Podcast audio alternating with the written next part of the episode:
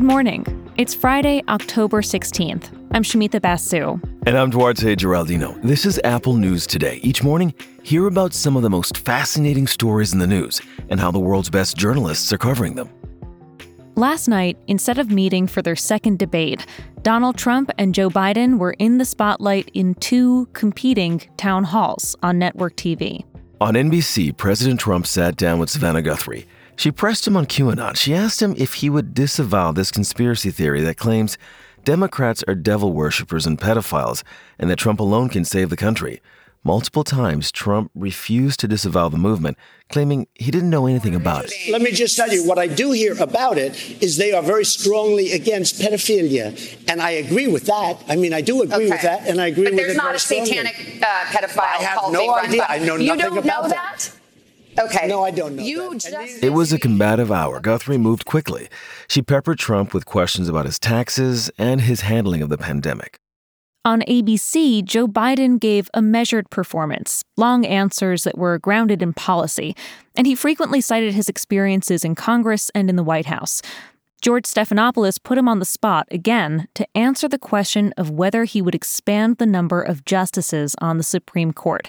And Biden responded by saying he wasn't a fan of the idea, but he also pledged to make it clear what his position is on this before Election Day.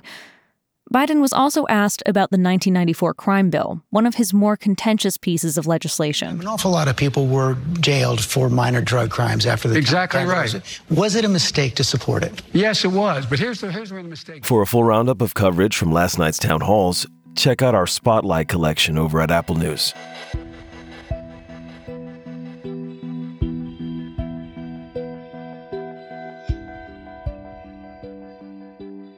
All over the country, there are people who have already cast their ballots, whether that's in person or through the mail. It's record breaking, and it also says a lot about the enthusiasm for this election. According to the U.S. Elections Project, which is run out of the University of Florida, as of this morning, nearly 20 million Americans have already cast their ballots. As the Washington Post notes, in North Carolina, nearly 20% of people who voted by mail didn't vote in the last election. In Michigan, we've already seen more than a million people come out and vote. And to put that in perspective, that's about a quarter of the state's turnout in the 2016 election. And people are so eager to vote, they're standing in line for hours. Georgia kicked off early in person voting on Monday. In Gwinnett County, where a lot of African Americans live, reports indicate voters are waiting as long as eight hours. Mm. And on Tuesday and Wednesday, the situation was better, but not by much. One cause of the delay was apparently the check in computer systems. It reportedly couldn't handle the volume of voters. The Georgia Secretary of State's office said it's addressing the issue, and yesterday, wait times were about under an hour. Now, admittedly, there's no easy way to compare the numbers we're seeing at this point in this election to this point in the 2016 election. It's a completely different beast, right? There are more ways to vote early and absentee this time because of the pandemic. And BuzzFeed News is careful to offer theories, but it says the numbers we're seeing now are a sign that maybe voter enthusiasm is at a level that we haven't seen recently. So here's what's important to know. We can tell that people are voting early, but what we can't say for sure is who might be benefiting from the bump in early voting. The Washington Post looked at trends in six states so far Florida, Iowa, Maine, Kentucky, North Carolina, and Pennsylvania, and it concludes Democrats have already outvoted Republicans by a margin of 2 to 1.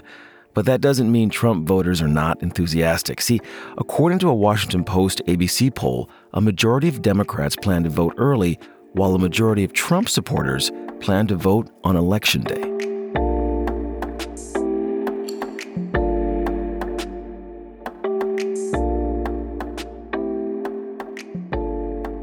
The Centers for Disease Control and Prevention, the CDC, was once the gold standard of public health. When the world faced a global health crisis from smallpox to polio to Ebola, the CDC took the lead on establishing best practices. But now, with more than 216,000 people in the US dead from COVID 19, the agency has lost its footing, and it's lost much of the public's confidence in the process. ProPublica calls this year potentially the darkest moment in the agency's 74 year history. Reporters at ProPublica obtained hundreds of emails along with internal agency documents. They interviewed more than 30 CDC employees and Trump administration officials. Its investigation not only chronicles early mistakes in the center's handling of the pandemic, but also examines how politics is apparently superseding science at the agency. And ProPublica tells a story about Dr. Jay Butler, the deputy director for infectious diseases at the CDC. And as Memorial Day weekend was approaching, his team came up with guidance for Americans about how to safely worship that Sunday. Remember, the president wanted churches to reopen for the holiday weekend. But Shumita, at the last minute, Dr. Butler received edits from the White House. Mm-hmm. Some of those edits conflicted with the CDC's own research, so Butler's team didn't include them in the final version. He didn't want to give bad information, but then he got a furious call from the office of the vice president demanding all of the White House's edits be included. 15 minutes after that phone call, the agency's guidelines were replaced with the White House version, according to ProPublica. That version removed a line that discouraged choirs during Memorial Day services, something that the CDC had worried would spread the virus. When that Sunday of Memorial Day arrived, ProPublica reported that Butler sent an email to some of his colleagues and he wrote, quote, I am very troubled on this Sunday morning that there will be people who will get sick and perhaps die because of what we were forced to do. This article contains so many examples like this. ProPublica reports though many senior CDC staff tried to release accurate and science driven information, they often just gave in to what administration officials wanted.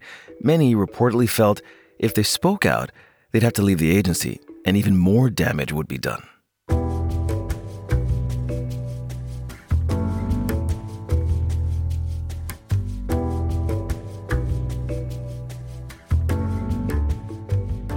Jacinda Ardern has become a political star not just in New Zealand, but around the world. There is huge uncertainty out there right now, but one thing I'm certain of we are a nation that has been shaped because of our experiences, and they often have been tough, harsh, and unpredictable. She's the youngest woman to be elected Prime Minister of New Zealand. She's been in office for about three years now, and people around the world are praising her for how she's handled multiple crises, including the pandemic. Now, while every death is horrible, just 25 people in New Zealand died of COVID. She's now poised to make history again. If she wins a second term, she could lead her party to an outright majority in parliament. A little New Zealand Politics 101 for you. There are five political parties represented in New Zealand's parliament. Ardern is with the Labour Party. Her strongest challenger is with the National Party. Now, for the past 25 years, no single party has won the majority of the votes. And so the government has been made up of a coalition between two or more parties. But in this year's election, which is tomorrow, it's possible that the Labour Party will get more than 50% of the votes, and that would allow them to form a majority government. CNN looks at how Jacinda Ardern has blazed a pretty fast and bright trail in politics. She grew up in a small town in the north called Morrinsville, lots of dairy farmers in the region, and lots of National Party supporters there who are considered center right and pro industry. But Ardern's politics lean left. When she was just 18 years old, she moved to the capital, Wellington, and joined the Labour Party and became the youngest sitting member of parliament when she was just 28 years old. And it's hard to understate how popular she is. One political commentator in New Zealand told CNN that she's able to connect with people in ways that feel genuine. He said she's seen as every voter's sister or best friend or mother or girlfriend. And that empathetic communication style has been one of her strongest tools during the many crises that she's faced while in charge. The racist shooting massacre in Christchurch, where one person killed 51 Muslim people, a volcanic eruption at a popular tourist destination that took 21 lives, and of course now the pandemic. CNN points out, sure, she's got her detractors too. Plenty of people in New Zealand are critical of her spending. New Zealand has taken on more public debt this year to cope with the economic fallout from the pandemic. And supporters of opposing parties say Ardern has not articulated a plan to get the country out of the red. But CNN notes, unlike in the US, where politics has become increasingly polarized, the people who don't plan to vote for Ardern still have plenty of positive things to say about her. One farmer in her hometown of Morrinsville, who doesn't even plan to vote for her tomorrow in the election, told CNN that he finds her charismatic, intelligent, and a pretty special person.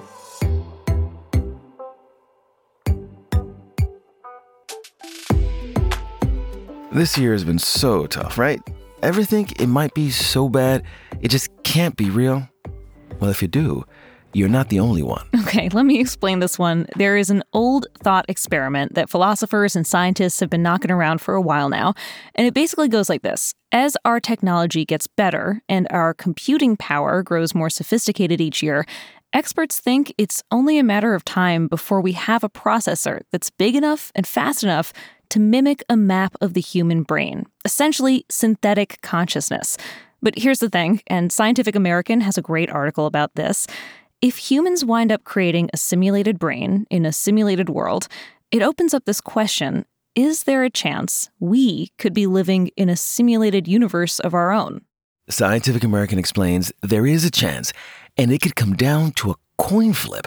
Recently, an astronomer at Columbia University, David Kipping, used a formula to calculate the probability that you're living in a fake world. Yes, that's right, a fake world. And he says it's about a 50 50 chance. Plus, if someone in our universe ever does wind up creating a virtual world populated by virtual brains, then that chance goes up even higher. But even Kipping admits there's really no way to prove this. So if you apply Occam's razor, which basically says that without evidence, the simplest answer is most likely to be the right one, this might just be real life after all. You can find all these stories and more in the Apple News app.